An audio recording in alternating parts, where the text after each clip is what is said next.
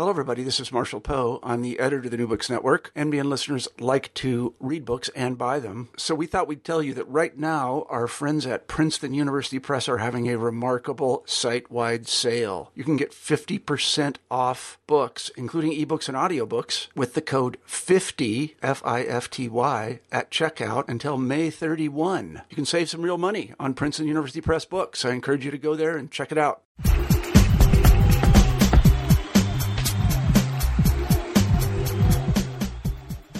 Hello, and welcome to New Books in Sports. I'm your host, Bruce Berglund. Each week, we choose an interesting new book on some area of sports, and we interview the author. This week, my guest is Gideon Haigh, regular columnist for the national newspaper, The Australian, and the ESPN site Cricinfo. We are discussing his book of collected articles from 2008 to 2010 titled Sphere of Influence Writings on Cricket and Its Discontents, published in 2010 by Victory Books and available in the UK from Simon & Schuster. The last five years have brought seismic changes to cricket. A new, shorter form of the sport, called 2020 or T20 cricket, has swept the globe. The Indian Premier League and other made for TV competitions have injected hundreds of millions of dollars into the game. And the political and economic core of the sport has shifted. No longer does international cricket rotate around the axis of England and Australia. Now, India has become, in the words of Gideon Haigh, the unipolar superpower of cricket. These still unfolding developments have fundamentally transformed the administration of the sport, the ways that cricketers play the game and plot their careers, and the ways that followers of cricket experience the sport. Gideon addresses these issues in his essays, as well as the deeper existential questions that, in his view, must be asked in this time of great change. But as you'll hear in the interview, his concerns and insights about cricket are also applicable to nearly every other major sport today. In this age of saturated sports television and uncontrolled commercialization. Gideon is a sharp critic, but he is motivated by an ardent love of the game as he tells us at the start of the interview, his writing is shaped by the experience and appreciation gained from playing cricket, which he still does today. To begin, I asked him about his playing with his club in Melbourne and how that influences his work as a journalist. Uh, well, I mean, I, I, played cricket regularly. I played at this particular club for uh, for 18 years. Um, I got involved through a friend of a friend in the in the classic tradition of, of club cricket, and uh, he was he was short one weekend, and um, the, his reasoning was that I couldn't do any worse than a than, a, than an empty space. So um, so I could understand that. it was a close run thing um, to begin with.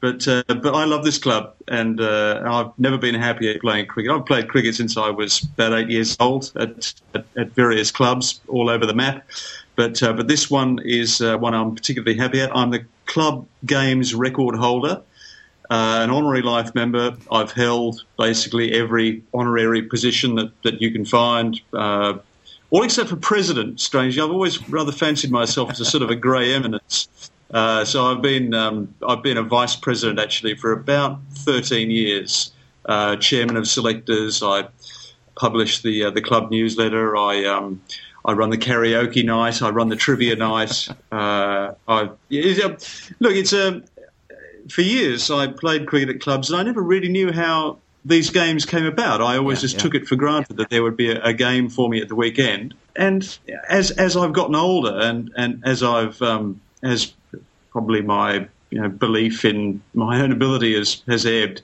I've found different areas of appreciation and enjoyment, and one of them that I find is is organising the games that that other people play, uh, building a little sense of community, building a little bit of social capital. Mm-hmm. Uh, and you know, helping to kind of instill practices of citizenship in my fellow cricketers, if that's not a pretentious way to uh, to put it. Mm-hmm. It's, I mean, it's a good way to make up for the fact that I'm not very good.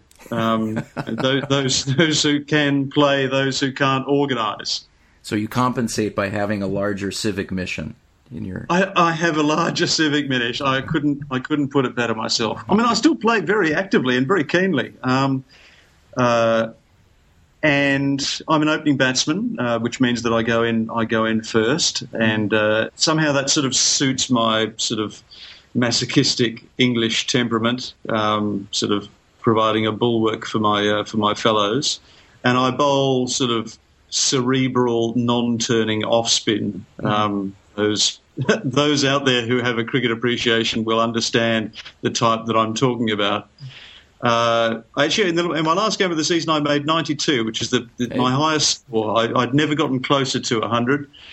Uh, but I think I, I, would have been lucky if I made it to 100 because I was so completely exhausted at the time. I didn't have anything left. Yeah, yeah. But it was a it was a really fun afternoon. Um, the, the the stimulus of of playing um, and the way in which it works hand in hand in writing, I, I think is invaluable. Mm-hmm. Uh, even if you can't do a particular thing well, you have an appreciation of, of, of when you see it. Yeah. Um, and you, you, get it. You get a sense of just how difficult yeah, it is, yeah. and how trying, and how uh, technically and temperamentally challenging good sport is. Yeah. So that was actually something I was going to ask: is is how does uh, the fact that you're still an active player. And and uh, I remember reading it, which one of your books that, that you talk about that you have a cricket bat in every room of your house. I do, I do indeed. Yeah. yeah. So so how does that shape your your writing about uh, international cricket and first class cricket? I guess. Uh, look, for, for for a while, uh, uh, having said that, I that I played continuously since the age of eight. There was actually a period in my twenties where, for various reasons to do with my uh, journalistic um, pursuits and, and, timetable that it was difficult for me to play. I did give it away for about five years. I just couldn't make it training. I'm the, I'm the kind of player who who really needs constant training to maintain the level of mediocrity. You know, it's it's it's pretty hard won. Uh, but the minute that I came back to the game, I thought, you know, this is why I love it, and this is why I write about it, and this is why I'm passionate about it because it is.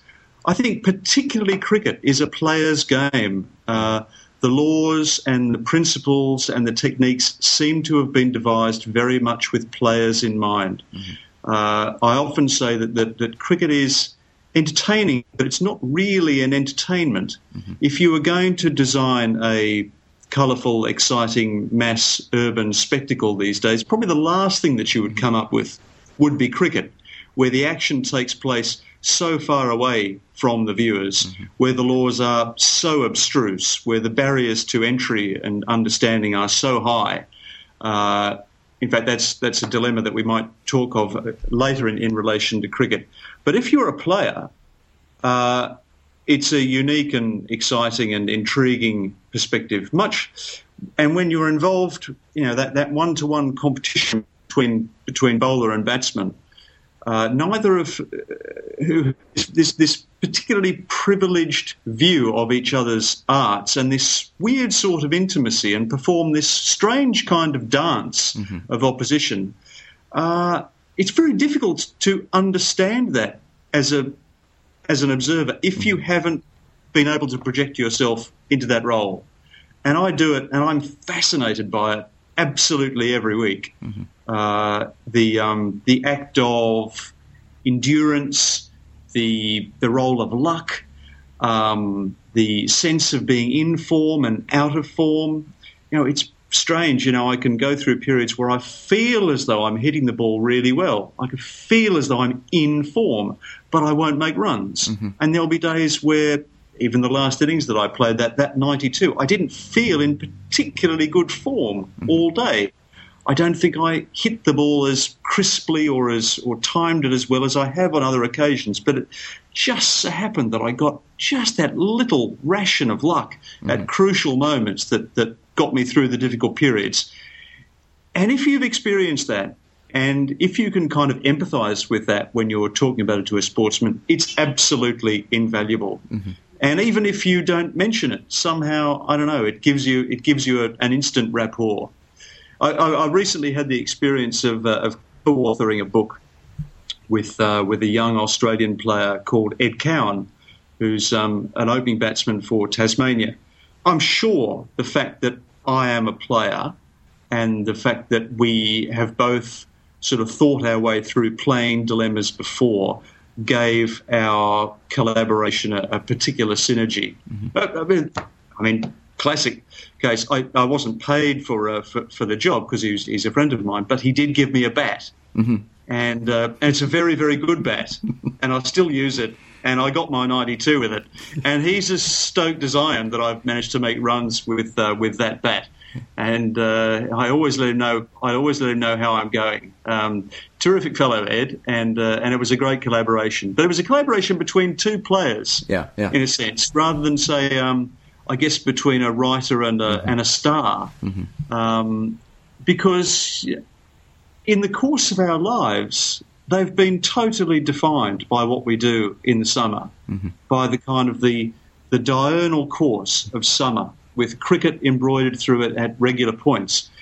And I know that my livelihood hasn't depended on cricket, but in, in some respects, my state of mind, my, my level of happiness, has often been dependent on cricket. Mm-hmm. So we had that kind of we had that kind of common ground. Well, let's turn to your new book. Uh, so, the, so the subtitle of this this collection of, of your essays is uh, "Writings on Cricket and Its Discontents." and uh, it, it's safe to say that you are one of the discontents. And uh, and you have journalists many. should always be discontented, and, Bruce. And you have you have. You show me a contented journalist, and I'll show you a rubbish journalist. yeah, but you have me- you have many targets for your discontent as well, and we'll we'll talk about yeah. a few of these in the interview. But as I was reading the different essays, I was looking for a unifying thread, uh, maybe mm. maybe the root of this discontent, and and I'll throw out my ideas and, and see uh, see what you think about them. Sure. Uh, so is is the basic problem? Would you say is it is it ramped up commercialism in cricket? Is it the shift in uh, of the center of gravity of cricket from England and Australia to India, or is it is it an overall crisis of identity for the sport, or or none of these? Did I miss well, the mark? No, no, no, no. I'll, I'll, I'll, I'll, sort of explain to you the provenance of the book, which, which, which might, which might aid in our understanding. I have actually, over the last five or six years, been publishing books that are essentially collections of, of, of, previously published writing with sort of vague unifying themes. Uh, one of them was, was a collection of, of, of historical pieces uh, uh, called Silent Revolutions. Uh, another one was a collection of pieces about what I call cricket culture, a book called Inside Out. And, and I'd sort of I'd sort of had in mind uh, when I started writing these pieces, I sort of had in mind uh, a sort of an overall collection looking at the direction in which sport or, or cricket is, is, is heading. Uh, and the pieces were all sort of designed to try and explain to myself as much as anyone what the implications were of the, uh, the, the change in the underpinning or the change in the direction of the game. Essentially, what's happened in cricket over the last five years is that a new variant of the game has sprung up called T20. It's a, it's a radically shortened version of the game. It's kind of mass produced with a uh, with a television audience in mind, and it's become exceedingly um, extraordinarily popular in India. The original reason for this was that India, despite an, an initial reluctance to popularise the form, which originally arose in England, mm-hmm. won the inaugural World 2020 in 2007. And if Indians like anything more than cricket, it's cricket at which they win. Mm-hmm um, in a sense, uh, the victory in the World 2020 provided the hymn of self praise that I think Indian elites and, and Indian sports fans are particularly fond of. As a result, partly as a result of the success of India in the World 2020, uh, a private uh, uh, an enterprise called the Indian Premier League sprang up. It was created by the existing Board of Control, but its genesis uh, it was the brainchild of a particularly skillful uh, and particularly uh, imaginative Indian entrepreneur called Lalit Modi, who uh, sold eight franchises, very much an American model mm-hmm. of uh, of sport. In fact, he um, he even took the uh, took the title commissioner of the of the IPL as a, a, an explicit borrowing from uh, from America, and he created eight city-based franchises to compete in this competition. They were all sold to uh, to individual private sector investors, and they competed for the first time in April 2008. The television rights were sold for an enormous sum of money. Uh, the television rights for uh, an auxiliary tournament called the Champions League, which takes place later in the year and involves T20 sides from around the world, was sold for even more money on a on a per game rights fee basis. And as a result of this, the kind of the whole sort of hierarchy of values and the whole uh, sense of priorities about cricket changed mm-hmm. uh, for administrators as well as for players. And I think as a result of this, uh, I asked the question on the back of the book, and I think it's a really important existential question: is does cricket exist in order to make money, or does it make money in order to exist? And I don't think that cricket has satisfactorily answered that question, uh, and it keeps confronting it day in day out. I think the players. Uh, the interesting thing is that the players, I think, have very much held the line uh, on what they regard as the most satisfying and important forms of the game. In general, uh, Australian Test players and English Test players have gone on valuing Test matches above T20. But I think for the level of players just outside international cricket, because you've got to bear in mind that only 11 players will represent their country at, at any one time. There is now a means by which you can earn a very tidy living being not as good as you used to have to be. Mm-hmm. You know, to earn a great living at cricket, you used to have to be really, really excellent. Now you can be not quite excellent. You can be proficient rather than outstanding. And that holds all sorts of implications for cricket, which I don't think administrators have, have necessarily been over eager to grasp. They've been too busy putting out their hands and, and creating T20 properties and trying to sell them for money. There are IPL clones all over the world now. Uh, we have one in Australia called the Big Bash League. Uh, there's one in Zimbabwe. There's uh, there's one in Bangladesh. There's one in Pakistan. There's one that's meant to be coming up in, in Sri Lanka. And all of these uh, make available large sums of money for relatively short periods of time, and, and the money can be earned under pretty leisured circumstances because the television rights themselves are so valuable. Mm-hmm. And they are having the effect of crowding the cricket calendar these days. Cricket goes 12 months of the year, almost incessantly. It is very difficult for a fan to follow absolutely everything that's going on. So, in effect, I think that this sort of T20 juggernaut is kind of cannibalizing the, uh, the calendar and cannibalizing attention. And cricket's not a, it's not a zero sum game, but, but certainly broadcaster and sponsor and fan interest is inevitably being dragged towards these shorter, glossier, more instant gratification forms of the game at the expense of what I see as the premium uh, forms of the game, the ones that, that have this sort of quasi institutional status and, uh, and heritage. Mm-hmm, mm-hmm.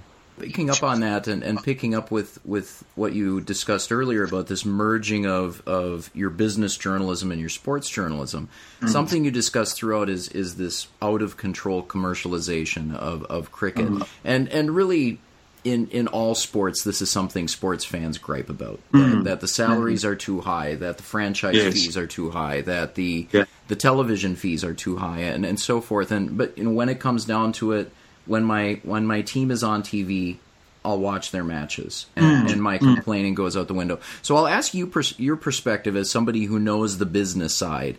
Uh, mm. What is it about this this this business economic side of cricket in the last five years? What is it that fans really need to know about, and that they need perhaps to be worried about? Hmm. It's a good. It's a good question. It's a good question because, of course, there are great advantages to. Um, uh, there have been great steps forward in cricket as a result mm-hmm. of its embrace by by television. There's no doubt that cricket is, in a television sense, a more exciting game than it used to be, often to a fault. It's so ridiculously exciting that it almost seems to bear no relation to uh, to the cricket that you're actually watching. The commentators are so wildly enthusiastic, and the uh, and the, the, the television coverage is so high tech that you can sometimes be distracted from the fact that you're watching really quite mediocre cricket at times, played by very ordinary cricketers. Uh, that's the great shame of it. You know, the cricket should be excellent. We should always be aiming for excellence. We should always be excited by the best players on the biggest occasions, uh, in the most meaningful matches. And in fact, what we're getting is the opposite. We're getting a kind of a mass produced commodity product uh, whose main purpose is the provision of, of, of content for television. Uh, that that really means that's that's very exciting, but essentially means uh, relatively little.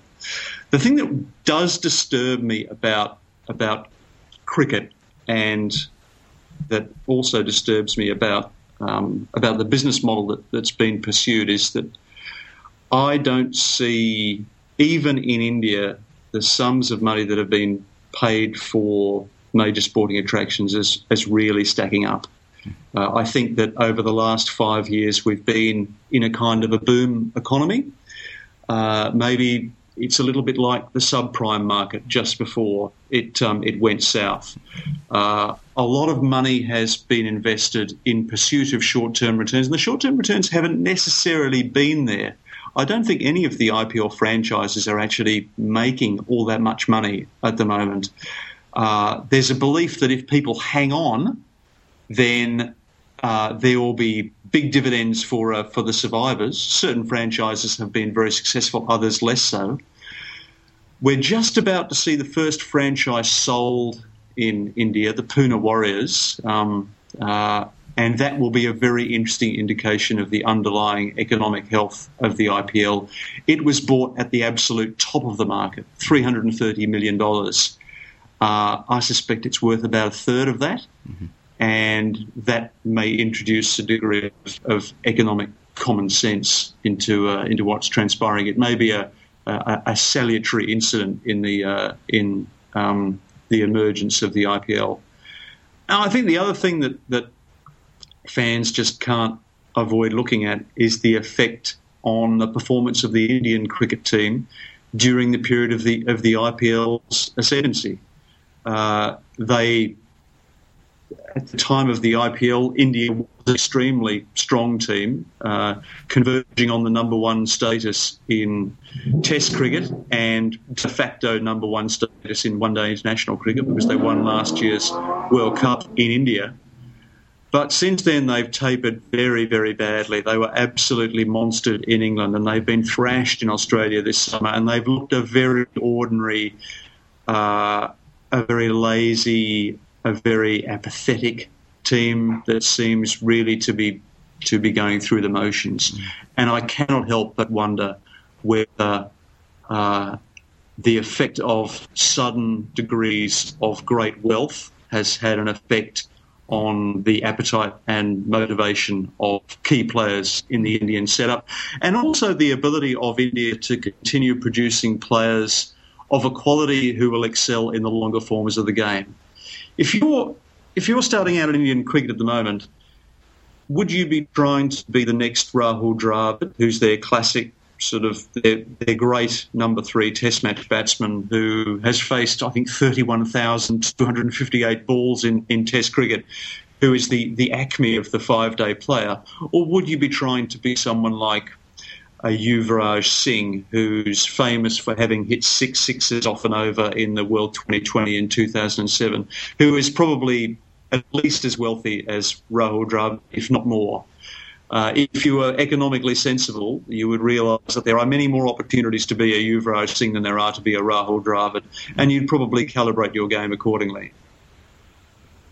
So you so you brought up this point earlier, which I, I, I took note of in the book that um, that television really, in terms of television coverage of cricket and sports, it's simply a matter of, of providing content. Uh, it doesn't matter in mm-hmm. terms of the quality. Doesn't matter. It doesn't matter whether it's it's good sports. It's simply sports.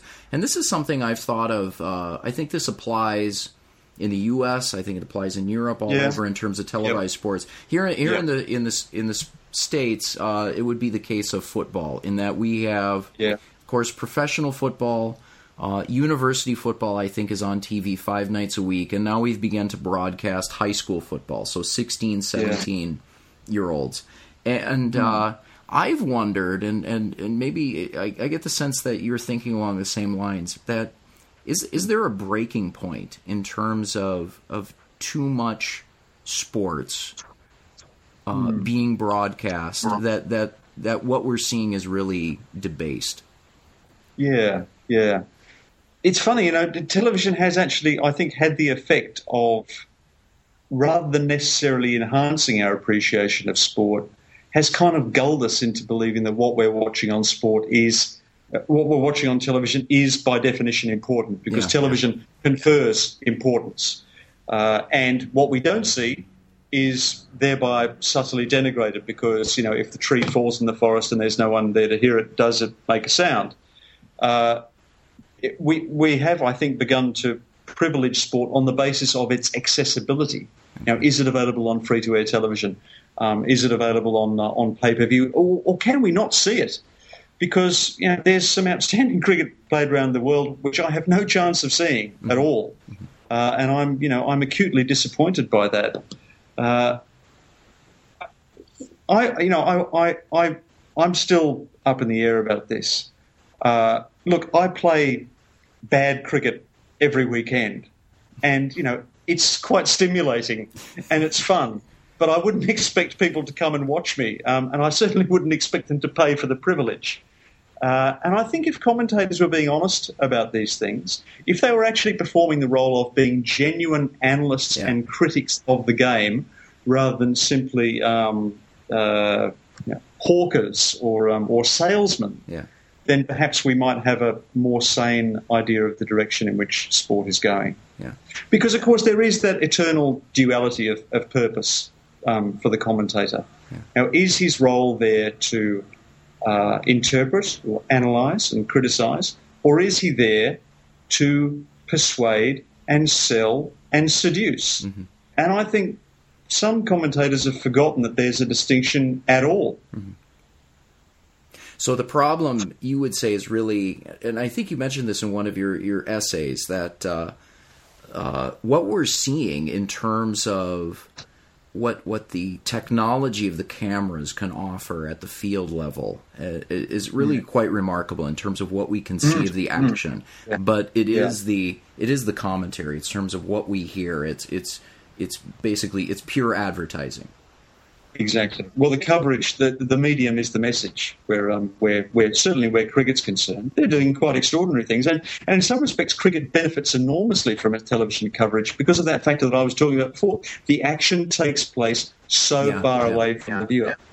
But it does worry me that if you create a kind of a televised or, or a, a, te- a television version of cricket that is so much more intimate and so much more engaging than the actual in-ground experience, where's the incentive to actually go to the ground?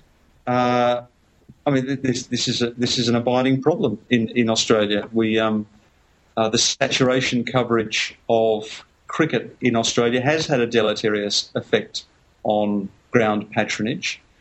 And it's kind of difficult for sport to go on hiding that, Yeah. to, to, to, to pan away from those great vistas of, of empty space in the stands. And that can't help but distract from the spectacle. It's interesting that, that, that these days I think that um, the original purpose of television uh, has been has been kind of turned on its head.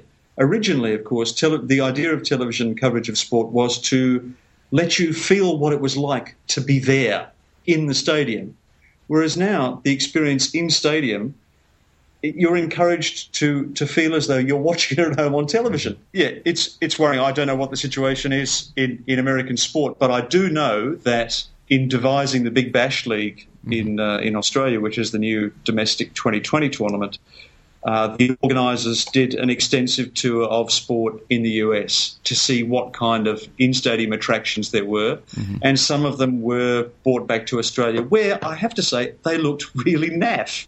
They looked really sort of puerile and such out of such place. as in such Australia. as oh, you know, every time someone hits a four, we set off fireworks oh, or oh, you know, no, don't tell detonate flamethrowers. it was ludicrous. Uh, you just you sort of just can't quite do that in cricket. Uh, I look maybe maybe the next generation will will be more amenable to that, but it did look like a desperate kind of Me Too exercise, Mm-hmm. a, an attempt to make cricket look like something that it wasn't. Yeah, yeah. No, we have the same debate in the states as to uh, uh, why why bother spending the money for parking uh, to go to Hmm. the stadium. You know, to have to sit next to some smelly guy who spills his beer on Yeah. you when I can I can sit down in my recliner and watch my my big screen Hmm. HD TV and and and see everything better than I would Yeah. in the stadium. Yeah. And and so there has been this question of how will uh, now with the improved improved coverage and improved televisions that you can buy to put in your Mm. house, uh, why bother going to the stadium? Yeah. Curiously, I don't watch a lot of sport on television. Uh, well, I don't watch a lot of cricket on television because uh, when I watch television on cricket, I feel this overwhelming impulse to go and play it. Oh, funny. So I, I think I, I sort of partake of my of my cricket experiences primarily by playing it, and then by watching it in grounds, and then and only then watching it on television. Because frankly, I can't stand watching it on television. I can't stand listening to someone tell me what to think. It's like sitting next to um, a turetic imbecile who's constantly tapping on you, tapping you on the shoulder and saying, "Look at this, look at that, look over there. This is happening right now. Can I send you something?" All right. Well, another theme that you talk about throughout the book is that cricket is not a well governed sport. Uh, and but really, fans of every sport in North America, Europe, Yeah. Australia make make the same gripe about the administration of, of, of their sport. So so let me put it to you this way: um, it, to bring some order to the world of poor sports governance, is is cricket the worst governed sport in the world? pound for pound, I suspect it probably is. I think FIFA is probably more poorly governed and more corruptly governed, but it's a bigger game, and somehow it can seem to get by because the game itself is so good. Uh, cricket is still only played at Test match level by by ten countries. That's a very poor result after you know basically 150 years of the of the export of the uh, of the game, and it's being played around the world. That is an indictment of the standard of, of international governance. The problem for cricket is that it has this additional level or this additional layer of post-colonial complication. Now, it's an international game that's played at test level exclusively by past and present members of the British Commonwealth. So it has this kind of this eternal dynamic, this eternal sense of persecution um, and and borderline revenge in formerly colonised powers. And there's a sense, certainly in in India, uh, and I think in Asia in general, that uh, now we exert the economic power. Uh, we will sort of live out our kind of we, we will play out our post-colonial complexes by throwing our economic weight around. I wouldn't say that's true everywhere, but in certainly in cricket administration circles, there's a sense now that well, you used to run the game in Australia and England. Now we run it and see how you like it. Uh, it's as puerile and, and, and petulant as that. Uh, I think that the other thing about cricket administration is that it's been a terribly closed shop over the years. Uh, there has been a loathness on the part of administrators to embrace the idea of outside expertise, and the boards, the boards themselves, both at ICC level and at board of control level, have very little say over who actually sits on them because they're often appointed by subsidiary bodies. And if you're looking for a governance model um, to take the game forward, uh, well, that's probably the first thing you do away with because it's a kind of an endlessly replicating cycle of, of mediocre individuals who uh, are promoted and then do their level best to uh, to protect their own bailiwicks.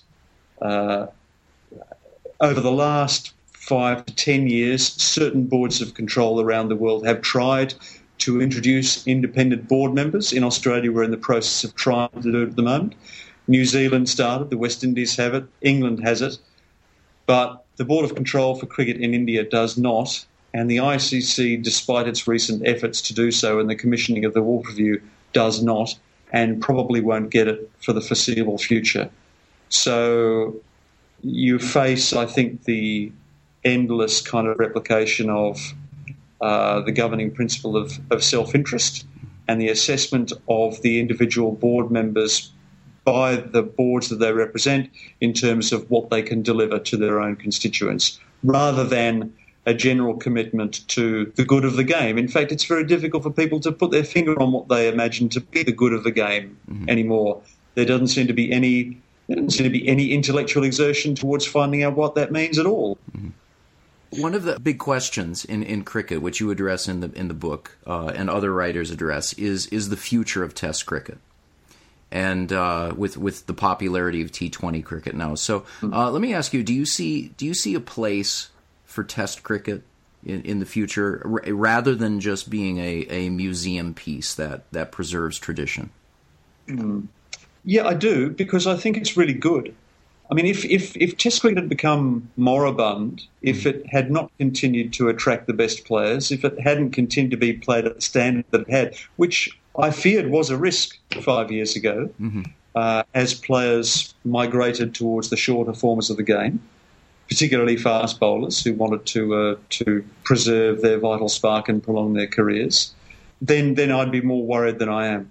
Actually, over the last four or five years, there has been some absolutely brilliant Test cricket, some really, truly memorable, high standard Test cricket played in a very red blooded fashion by committed cricketers uh, in some senses, I think the cricketers at the moment that we've got playing are the best things about the game. Mm-hmm. They have the clearest, uh, they, they, they have the, the kind of the highest ideals, and they continue to demonstrate a dedication to Test cricket as being the premium form because it is the most exciting, the most skillful, the most uh, um, wide ranging, uh, the most unpredictable form of the game. In some respects, you know, the game's kind of been turned on its head. 2020 has always been promoted as this kind of incredibly exciting, um, maverick, out there sort of um, rock star sort of form of the game. In fact, it's very, very predictable quite a lot of the time and very, very forgettable. Mm-hmm. I think tend to think these days that, that Test cricket is the rebel game because it's the it's the form of the game that stands in the way of the administrators maximising the bottom line. Mm-hmm. It's a form of the game that I suspect some administrators would just as soon did not exist. Uh, it's the anti-establishment form of the game these days. I'm exaggerating slightly, but um, but it's the form of the game that exists for the sake of existing because it's good, not because it's it's easy to sell or easy to promote or uh, or or even particularly obvious or or commercially retailable. Um, and that to me is a justification for its existence. Um, that's that's impossible to argue against. I think if you if Test cricket is eliminated, then the other forms of the game become difficult to justify because one day cricket and T20 cricket needs something to be shorter than. if T20 was the only version around, uh, I think the browsing interest would move on pretty quickly. Uh, in fact, my fear is that that as as more T20 is played, that the, the emphasis of administrators will fall increasingly on the promiscuous television browser of sport. The person who's just sitting at home flicking through the channels and saying, oh, this looks interesting. Mm-hmm. I might watch this for 10 minutes, mm-hmm. and then I'll change the channel and watch something else. At the moment, that seems to be the administrator's main interest, is trying to attract the passing set of eyes rather than doing something for the people who do support cricket year in, year out, who are passionate about it. Mm-hmm. There's this constant idea of developing new markets in mm-hmm. cricket. New markets is kind of this eternal abiding obsession of, of administrators. Uh, what about the old markets? Mm-hmm. Um, is anyone looking after them, or are they just simply going to become uh, more sort of alienated and embittered and distracted, and because they're the people who the game really relies upon. In a sense, it, they're a little bit like political parties at the moment who are constantly sort of converging on a sort of imagined center mm-hmm. or trying to attract the swinging voter and are ignoring their core constituents in the process. Mm-hmm. So, moving from the effects of, of uh, T20 and and the IPL on on Test cricket, I want to ask how how the the rise of India in the, in the cricket world in the in the last five years or so. How has that affected Australia? So, so yours is a sports mad country, a cricket mad country. How has this shift of cricket's center of gravity to India has it has it caused deeper tremors in, in Australian culture?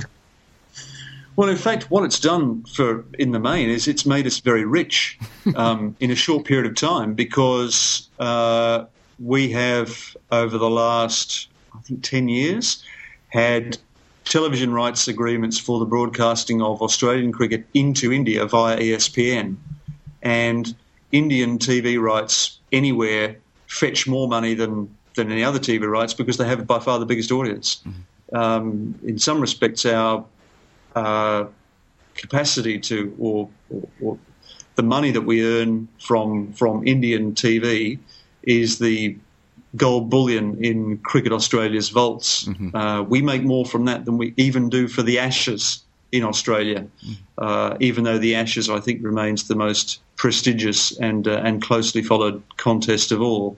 So, in the short term, there have been enormous financial benefits for Australia, and there have also been benefits for the players. Uh, what I was saying before, that tier of players who are sort of immediately below international level, all of a sudden there is the possibility for them to earn quite sizable incomes by going to play in India for six weeks of the year when they would not otherwise be playing because IPL is held at a time in the cricket calendar when Australia is not generally playing very much. Uh, although we are actually about to play at the moment, and some players will miss out on the opportunity to play IPL because they have international commitments. But what it has also meant is that there have been a, a set of kind of perverse incentives have been created for Australian players and for Australian states. There's a tournament called the Champions League, which I mentioned mm-hmm. before, that takes place around about August, September. It's a joint venture between the BCCI, um, Cricket Australia and Cricket South Africa. It pits the top players or the top teams in um, domestic T20 tournaments against one another over a, about a three week period. And frankly, it's really bad. It's the kind of mediocre cricket that I was talking about before because it's it's basically domestic T20 teams playing against each other. It's really pretty awful. But they sold the television rights for 950 million US dollars to um, to ESPN, and it's actually it's been a disaster for ESPN. They've lost a lot of money. They lose about fifty million dollars a year on the tournament because they it was a bit of a bit of a last minute panic when it when it came to buying the rights. But getting into that tournament for uh, for an Australian state or now for a um, for um, a Big Bash League franchise is basically their number one objective. So uh, it, it's it's had a kind of a deranging um, effect on the priorities of, of domestic cricketers because it is it is so much more lucrative than, than any other form of the game. And I guess the other the other thing that that it's um, it's done to to Australian cricket is to create.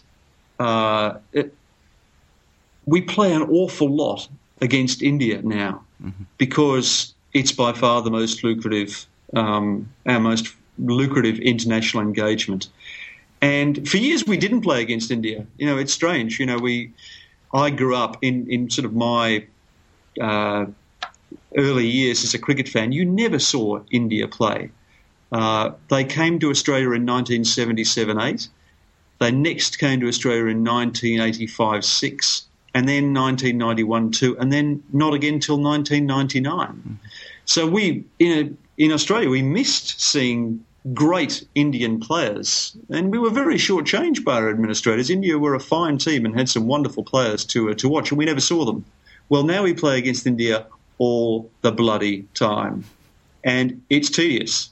It's tedious because particularly in the last little while because India has been in decline at international level. So we've watched we watched India last summer play some really bad cricket in in Australia. They were beaten by a very good Australian team, so it wasn't you know it wasn't completely unwatchable, but it was kind of demoralising to see a team um, as kind of indifferent uh, to to the business of, of playing Test cricket and as poorly prepared and poorly led as this Indian team was. But like it or not, we're going to see an awful lot more of that Indian team over ensuing years because they're good box office. Mm-hmm.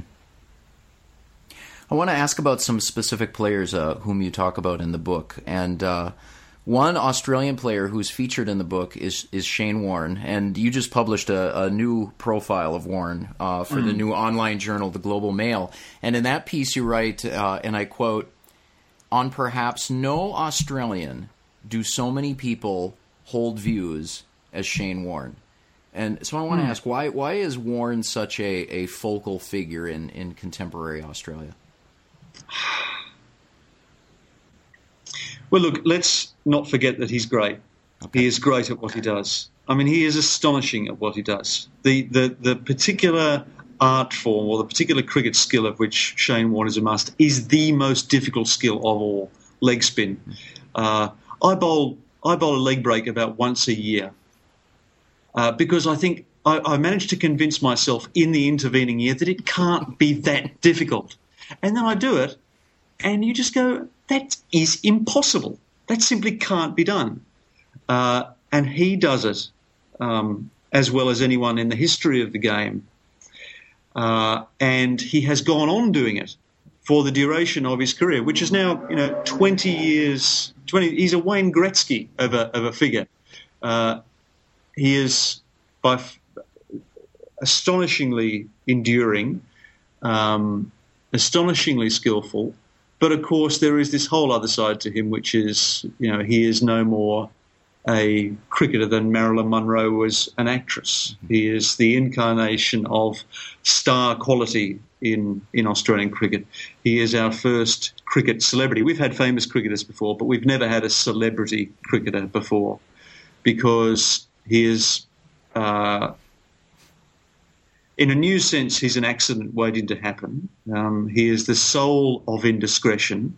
His uh, private life, well, he has no private life. His private life has been so relentlessly public that the man can simply have no secrets left. I'm sure he does, but, but that's not the impression that, that he gives. Uh, he's wound up, of course, with um, with Elizabeth Hurley, the um, the actress and, and model, and the strange thing about Warne is that that just doesn't seem unnatural at all. It seems just par for the course. He was always destined to be there.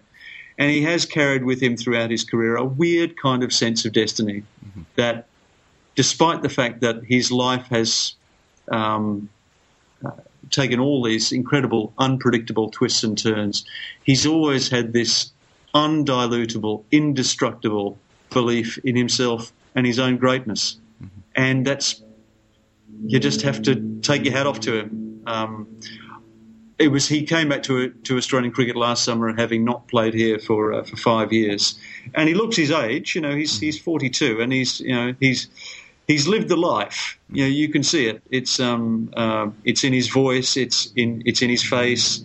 It's in his even his rejuvenated uh, head of hair, uh, and yet he still had the knack. Mm-hmm he still had the knack, and he still had the ability to make you sit up and pay attention. When Shane Warne bowls, know, interestingly, cricket is one of those games where it does seem for periods that you can sort of look somewhere else, that you can be distracted, that you can look over your friend's shoulder, that you can look at the sky, that you can look at the stand, uh, you can look at the cameras. Well, when Shane Warne is bowling, you can't look anywhere else but where Shane Warne is bowling, and that is an incredibly rare quality. So you have an essay in the book about the the musical based on his life. Yeah, yeah. Which, which admittedly, yeah. I scratched my head over this. I, I just cannot imagine a living athlete here in the States who would be the yeah. subject of, of a Broadway musical. Yes, yeah. Yeah, during their lifetime, too, yeah, and go to see it on opening night. Uh, and it's it's a very funny and extremely irreverent musical. It's um, it, in some parts it's actually quite scathing of Warne and his uh, and the ruins that he left of his marriage. His wife is presented as a deeply sympathetic figure, and Warne is kind of a bit thoughtless and, and insouciant. But I, I remember I went to see the opening night and I sat just behind Warne. I, I don't know how they persuaded him to go. I, I, think that it was just because they the idea was that you know he could demonstrate that he was a good sport by going, and that probably was good advice. Anyway, at the interval, um, I remember sitting there thinking, boy, Shane, this must be tough for you mm. to watch your life flash before your eyes in musical form. Uh, I wonder what you're making of all this. But he stood up at the at the intermission and he turned around to the audience behind him and he sort of he sort of gestured. You know, he went like this. what do you think? Mm-hmm. He looked around. You know, what do you think? And people went, yeah, yeah, it was great, yeah, yeah. And he sort of, you know, he sort of nodded. He took it in. He didn't know much about musicals, but he knew what he liked. Or he understood. He understood an audience's response. Mm-hmm. And if the audience was into it, then something had to be right about the whole exercise. And you know, um, and he was he was prepared to embrace it, embrace it on that basis. So another player I want to ask you about is uh, Sachin Tendulkar. And uh, you have an mm-hmm. essay in the book in which you describe watching Tendulkar on, on Boxing Day 2003, and uh, and this is an essay about his his significance for, for cricket. So so what is has uh, Tendulkar meant for, for cricket? Well, in fact, the the irony of of watching him on Boxing Day 2003 was that uh, he was received like a homecoming hero. You know, he's he's a, he's an international cricketer. He's not simply an Indian cricketer. He's universally admired, and you know he was applauded to the echo in coming to the wicket. There was a sense of great occasion about it, and he was out first ball, mm-hmm. caught down the leg side. It was a terrible way to get out. It's uh, you know they call it the leg side strangle, uh, and it's as ugly as it, as it sounds. And he was applauded all the way off, and there was a sense of incredible uh, overpowering anticlimax about it. I think if you'd actually taken a vote in the ground on that occasion as to whether Tendulkar could have another go, uh, everyone, it would have been a unanimous vote in favour of, mm-hmm. of, of, Tendulkar being given another opportunity because people just came to watch him mm-hmm. because there is a sense of event, a, a sense of occasion, a sense of theatre about, about Tendulkar coming to the wicket. He is, um, uh, in my time, there's been no better technician um, uh, than than Tendulkar, because it's almost as though he hasn't been taught the game. It's as though he kind of intuited the game from first principles. He was told that there were certain sort of things that you had to do, and he kind of invented or, or contoured his technique accordingly. Uh, and he's also um, he's not the equivalent of, of, of, Shane Warne in India, but he is he occupies a, a, similar kind of cultural space yeah. in the sense that he is the most famous player of his era, mm-hmm. and he has become he has taken on sort of symbolic resonances. He's as kind of a symbol of of aspirational India over the last two decades, during which the Indian economy um, has been so dynamic, and the, the, the country itself has changed so much. And he, of course, in that time has been a kind of a still point in a moving world. He has provided this sense of of continuity, this kind of channeling of, of, of, of old fashioned values and, and, and, precepts throughout this, this turbulent period, and has borne himself with you know, immense dignity and, uh, and, um, and decency. Uh, and has has been as discreet as, as Shane Warne has been indiscreet yeah. in his time. He's kind of like a Tiger Woods gone right. so, so both players are coming to the end of their careers. Uh, do you fear there will be something of a of a vacuum in, in cricket once they, they both retire?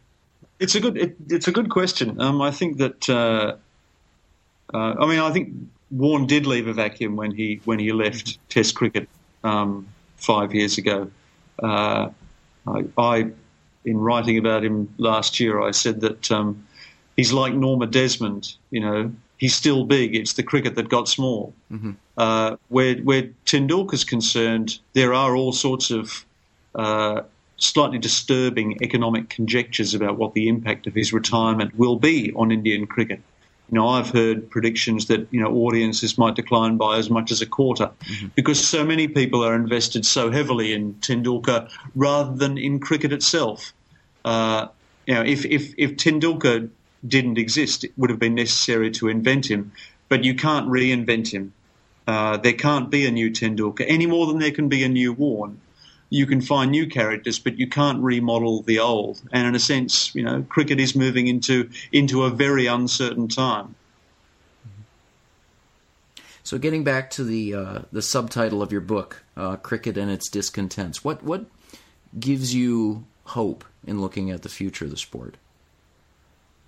Primarily, that it's a good sport. Mm-hmm. It's a good game, and as far as I'm concerned, it's still the best game, and it has shown um, astonishing suppleness and uh, and flexibility. Um, you know, here is a game which you can play for as long as five days, and you can play for as short as six overs. There's a tournament in Hong Kong called the Hong Kong Sixers, in which the games are basically over in about half an hour. Mm-hmm. Any game that you can tug so far in two such entirely opposite directions must have a lot going for it. Uh, and I think that um, now, when I play it at the weekend, uh, even after all this time, having played it for you know, more than 30 years at, um, at, at club level, I'm still finding kind of new experiences and, and new excitements and new dimensions to it. And uh, and I think that um, even if even if cricket were to vanish tomorrow, at international level if television pulled the plug on it entirely and cricket became invisible as a mass media product, people would go on playing it because the sensations of playing it are the most satisfying and rejuvenating and inspiriting of all sports. There you go. There's a modest claim for uh, for my favourite game. I've tried other games, but they they just don't measure up. So we're almost out of time, Gideon. Uh, uh, I want to ask you though. Uh, in one of your essays from years ago, you wrote that you have more than three thousand cricket books and periodicals. Yeah, that was years ago. I yeah, got so probably more. probably yeah. loads more now, right? Right. Yeah. So, let, so let's say a wayward American comes to your place in Melbourne and, and yeah. says, "Give me give me one book off your shelf that that would give me the best the best picture of cricket. What would it be?" Yeah, it's a good question. Um, I think the book that the book that's probably most influenced me as a writer was a book called uh, The Willow Wand. Um, it's a book by an English um, academic called Derek Birley.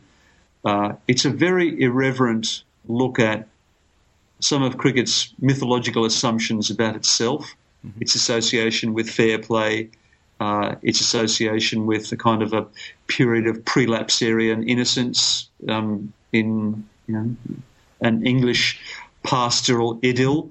Uh, and it's written in a sort of a crackling and um, and contra- uh, controversial manner, deliberately to pick a fight. And you know, some of my pieces in Sphere of Influence are specifically to, to start arguments, not to finish them, but to start them. Uh, so that book has been very heavily in, influential on me, and I think if someone wanted to understand, you know, why I write the way that I do, if I was trying to explain that to him, that's the book that I'd probably give them. Mm-hmm. But the book that I think has probably given me uh, as much pleasure as any um, is a book called uh, "The Golden Age of Cricket" by David Frith. Uh, it's a book it's a lavishly illustrated book. It's actually a book mainly of, of pictures uh, about the period in English cricket from 1890 to 1914, the kind of the late Victorian, early Edwardian period when cricket probably uh, was as high in English esteem and, and, prestige as it ever has been. And it was a period of great mass prosperity, uh, of great national confidence, uh, and the individuals were themselves um, great characters. Um, you know, there was a very solid kind of amateur tradition in in English cricket that had a kind of a confidence of its own aristocracy. Uh, and David's book, I know David well. He's you know he's become a, a, a, good friend of mine. As a as a time capsule, as a kind of a um, a representation of a particular historical period, uh, both visual and written, it's kind of it's you sort of do drift into a bit of a, a reverie, a nostalgia for a period that you never lived through. Mm-hmm. Um, there's something kind of exquisite about this kind of imagined world. Now, I've since subsequently done historical research into that period, and I've discovered that, like all golden ages, uh, it had its yellowness at times. Um, and you know, once you scratch the surface, there were some pretty unsavory undercurrents to it. It wasn't all that it was cracked up to be. But in terms of a kind of a survey, a flavoursome and evocative survey of kind of a, um, a, a, a, an imagining of, of cricket past, I don't think there's a there's a book that, that outdoes this one. Um, I could pick it up now and I'd be kind of transported. And so, what are you working on now? Do you have a new new book project?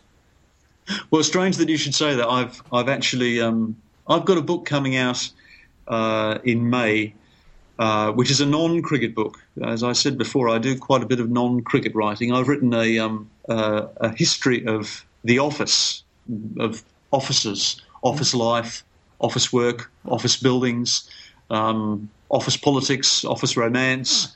Uh, it's about it's 200,000 plus words. It's quite lavishly illustrated. It's the product of about three years' work and, and a lifetime of thinking. Uh, and I've really enjoyed doing it. Um, it's been kind of the great passion of my life outside cricket for uh, for the, for the last little while. And uh, I'm busy at the moment writing a book about Shane Warne, mm-hmm. um, a kind of a an extended appreciation of of him as a cricketer and as an Australian personality, which will be published at the end of at the end of this year. Mm-hmm. Well, Gideon, thank you for uh, for coming on New Books in Sports. So, as an American, of course, cricket is a foreign language to me, but uh, this this book was uh, uh a wonderful textbook of contemporary cricket. I, I, I filled it full of notes, and and uh, I really enjoyed reading it. Well, one of the one of the nicest tributes that was ever paid to me was by a woman called Michelle Schwartz, who wrote a, a very good book a few years ago about the death of an Australian cricketer called David Hookes. And she knew nothing about cricket, and she went into her local library and she contacted me afterwards and she said, I looked through all the cricket books, but yours were the only ones that I understood. Huh. So I've been quite proud of that, that I've that I can write about cricket for people who know nothing about cricket. I so would. Thanks very much. I accept the compliment. I would I would second that compliment. All right, thank you. Thanks, Bruce. You've been listening to an interview with Gideon Haigh about his book Sphere of Influence: Writings on Cricket and Its Discontents, published in 2010 by Victory Books and released in the UK by Simon and Schuster. New Books in Sports is part of the New Books Network which offers dozens of channels of podcast interviews with the authors of new publications on subjects from popular music to public policy. If you like what you heard here, please friend New Books in Sports on Facebook and follow us on Twitter, where you can give us feedback and find daily links to quality, shorter sports writing from around the world. I'm your host, Bruce Berglund. Thanks for listening and enjoy your week.